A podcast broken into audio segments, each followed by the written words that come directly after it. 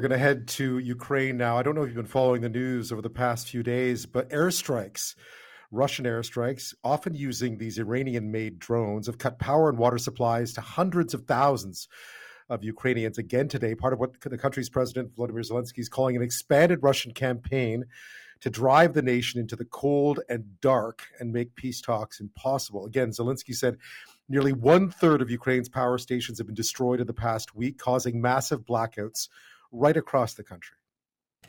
Nine year old Artem Panchenko helps his grandmother stoke a smoky fire as she prepares a meal outside their home in the southern region of Kharkiv.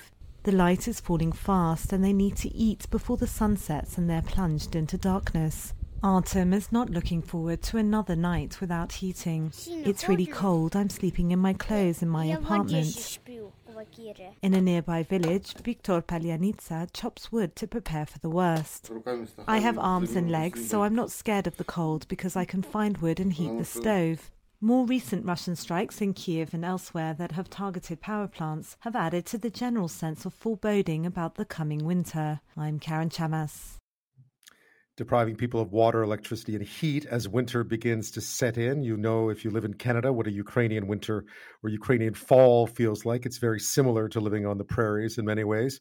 Uh, and the broadening of these so called suicide drones, these Iranian built drones, they nosedive into targets, has really opened a new phase in Russia's war, unable to win on the battlefield. Uh, in fact, losing on the battlefield, now resorting to destroying infrastructure and essentially trying to punish Ukrainian civilians for the success of the Ukrainian military.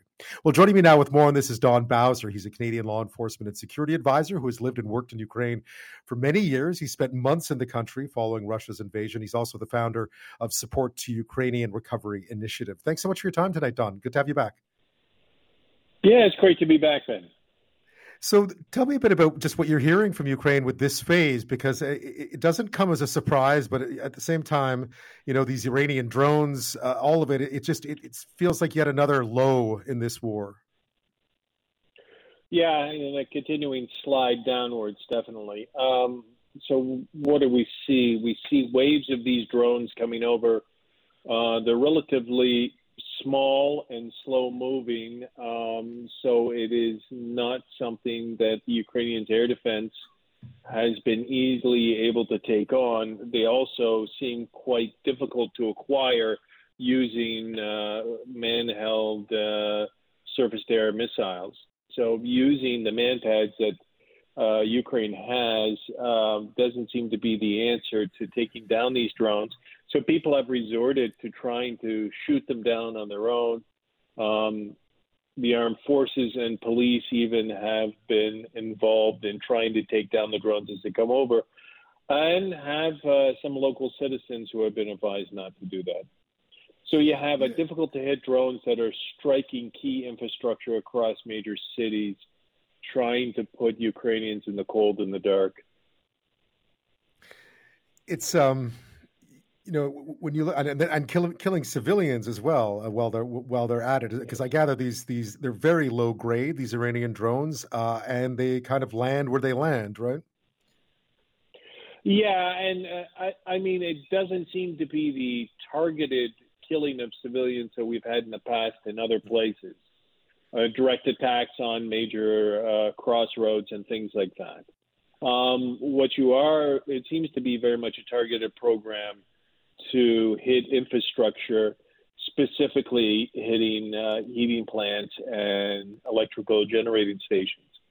Um, but they are highly inaccurate, uh, and this has been the nature of Russia's war: is simply to use these inaccurate weapons uh, against civilian areas, like in the area around Kharkiv Saltiv, which had no defense um, at the time, and there was uh, essentially one of the most dense populated areas. So we've seen continual attacks against civilian uh, civilian buildings and things like that. Um, this current wave seems to be more focused on infrastructure. Uh, you've spent an awful lot of time in that country. I don't think Canadian infrastructure could handle those sorts of attacks on it. Uh, what kind of long term damage is this now doing then to Ukraine? And we are heading into fall. I mean, again, if anyone wants to know what Ukraine at this time of year is like, well, you know, stick your head out the window if you live somewhere like, you know, on the prairies somewhere. It's been warm, obviously, but there, you know, we're heading into a cold time of year, and cold and dark is an enemy, I'd imagine. Yes, and uh, specifically look at the, the damage that was done here in Atlantic Canada on Fiona, uh, and how many days people were without electricity. Specifically, Russia's been targeting, for example, transformers that are very difficult to replace. They've been going after uh, major heating plants, and of course, the continual capture of uh, attempts to capture nuclear generating stations uh, over the course of the war. In many ways, this war has been an energy war. Um, we see the attack on Nord Stream 2, and now we see the Russians launching these attacks against uh, any ability of, of Ukraine to generate uh, energy in, in, the coming winter. So you see the same pattern of, uh, of things happening. And the damage that has been done is going to be very difficult to replace unless the Allies are ready to start to deliver uh, electricity generating capacity to Ukraine um, very quickly my uh, uh, people that I've been talking to are very worried about what's going to come of the winter. Since uh, the summer, we've been telling people start uh, looking for a wood stove um, because this is what you're going to need to survive. And this is one of the things that we've been trying to do is actually look at ways to get alternative energy into people's homes. Uh, a friend of mine who is a survivor from Mariupol uh, was telling us that it's uh, you know after going through an experience where you have no electricity for a very long time, no source of heating, uh, and back in March, um, is that the first thing you think about is ways to heat your heat your home and cook food. Yeah, and, and, the challenges of trying to do that, especially on, uh, I, I, guess, well, on, on a relatively large scale and on relatively short notice, now that the need will have expanded quite considerably just in the last couple of weeks. Yeah, and, and you know this was always going to be a difficult winter, no matter what, because of uh, simply the attacks on the infrastructure before and the gas supply and things like that. Now, with this uh, damage uh, across, and you look at a place like Lviv, which has been uh, gotten through, uh, you know, relatively unscathed in the first phase of the war, um, has uh, three of its four uh, electrical generating stations hit. So it's pack, impacting everybody across the country. Zhytomyr today was without electricity. Um, and, and, so you just see how this is going to impact. The, the goal seems to be to sap Ukrainian uh, morale and try to make the Ukrainians give up and that's definitely what's not going to happen because the Ukrainians are very determined to keep in this fight until the end. They won't be making any compromises, no matter how bad it gets. It's just yeah. the mis, yeah, just the misery just keeps going on, especially for the most vulnerable, the elderly, um, who are stuck in a lot of communities and can't get out. Yeah, Don, that's what I was thinking about was all the people. I mean, you've talked about them in the past. We've spoken to people in Kharkiv, obviously in Zaporizhia, and, and, it's a lot of the elderly were left behind, right? They didn't want to leave, they couldn't leave, and they're the ones who are still in those apartments on their own. And if the heat goes out and the power goes out, uh, it's going to be hard to try to make sure that that there are no people stay alive this winter. Absolutely, and uh, the the problem is is that people have no place to go. Um, the rents uh, and accommodation that's available in Western Ukraine are beyond the capacity of many people. Europe is not as welcoming as it was.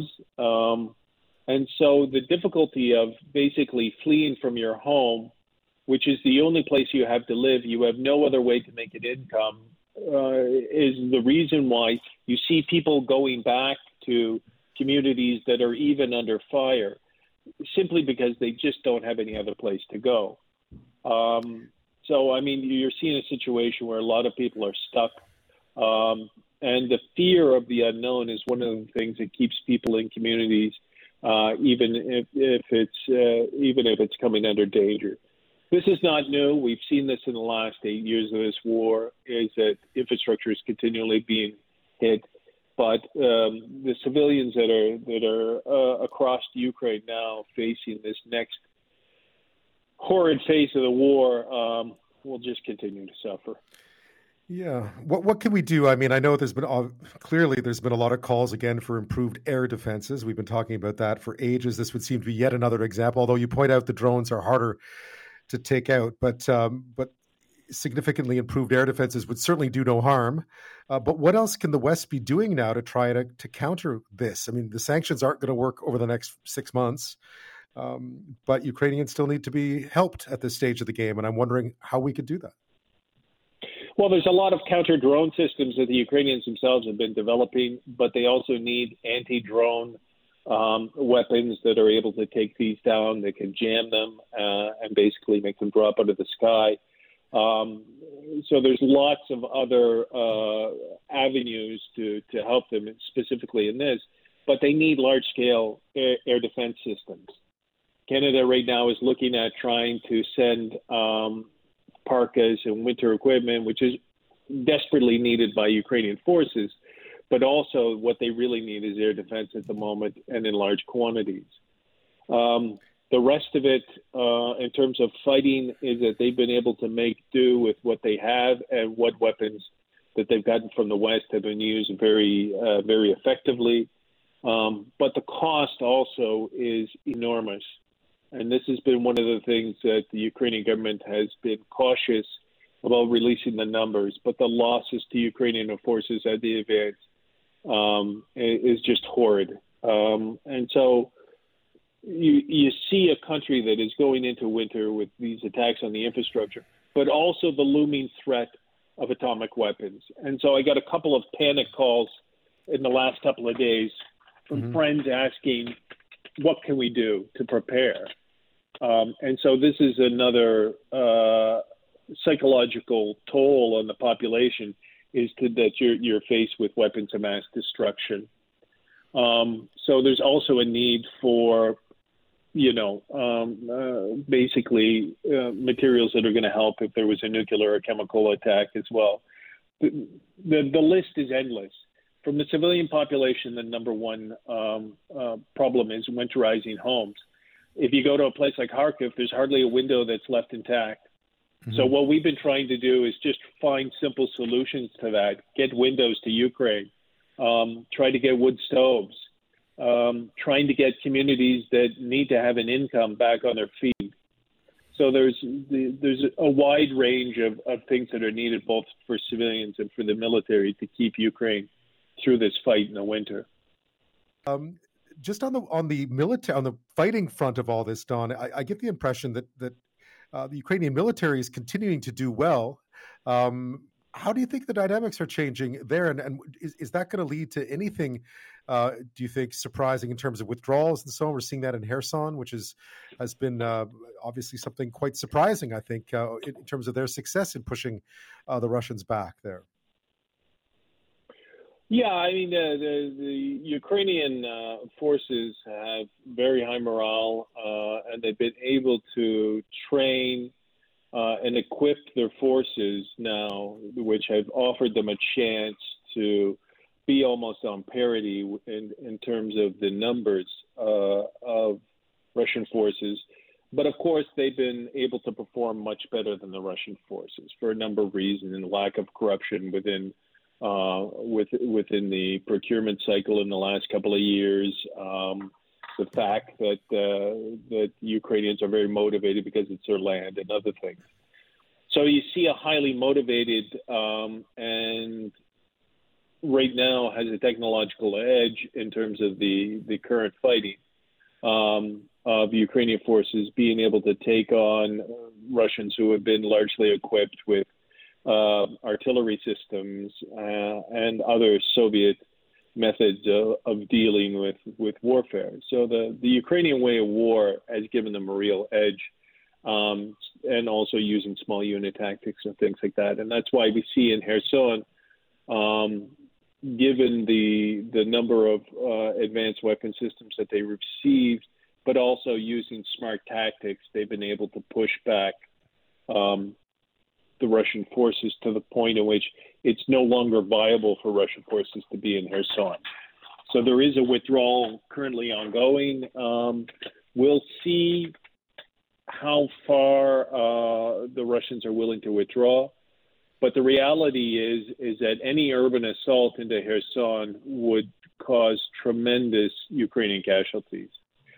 So the best option has been what Ukraine has been doing is slowly forcing the Russians to leave and cutting off their opportunities to resupply.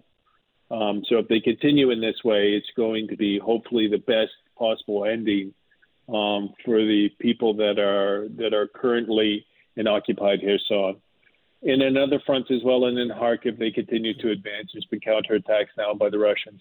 But the Russians now have, have just decided they're going to throw in bodies uh, as wildly as possible and attack civilian infrastructure in a way to um, simply grind down the, the Ukrainians. Yeah, it's a playbook we've seen often with Russia, whether it be from uh, yeah. from Chechnya all the way forward, right? What about for you, Don? What are your what are your priorities now? I know you have lots of work ahead of you, and as you were mentioning earlier, the the needs in Ukraine are plenty. The ability to get all that stuff to Ukraine is difficult. What are what's on your agenda for the next little while? Well, currently our, our main focus is on trying to help people go for early recovery in terms of recovering their ability to earn their own income. The international community is still far behind in terms of delivering real assistance to Ukraine. Um, there continues to be problems with uh, insufficient and, and, not regular supplies of humanitarian aid. As the humanitarian uh, need grows, um, Ukrainians are going to get into even a worse position than they are now. So our main focus has been on trying to help some of the liberated communities recover. We see it around in the Kiev region right now. It's chugging along. They have the resources to be able to do reconstruction.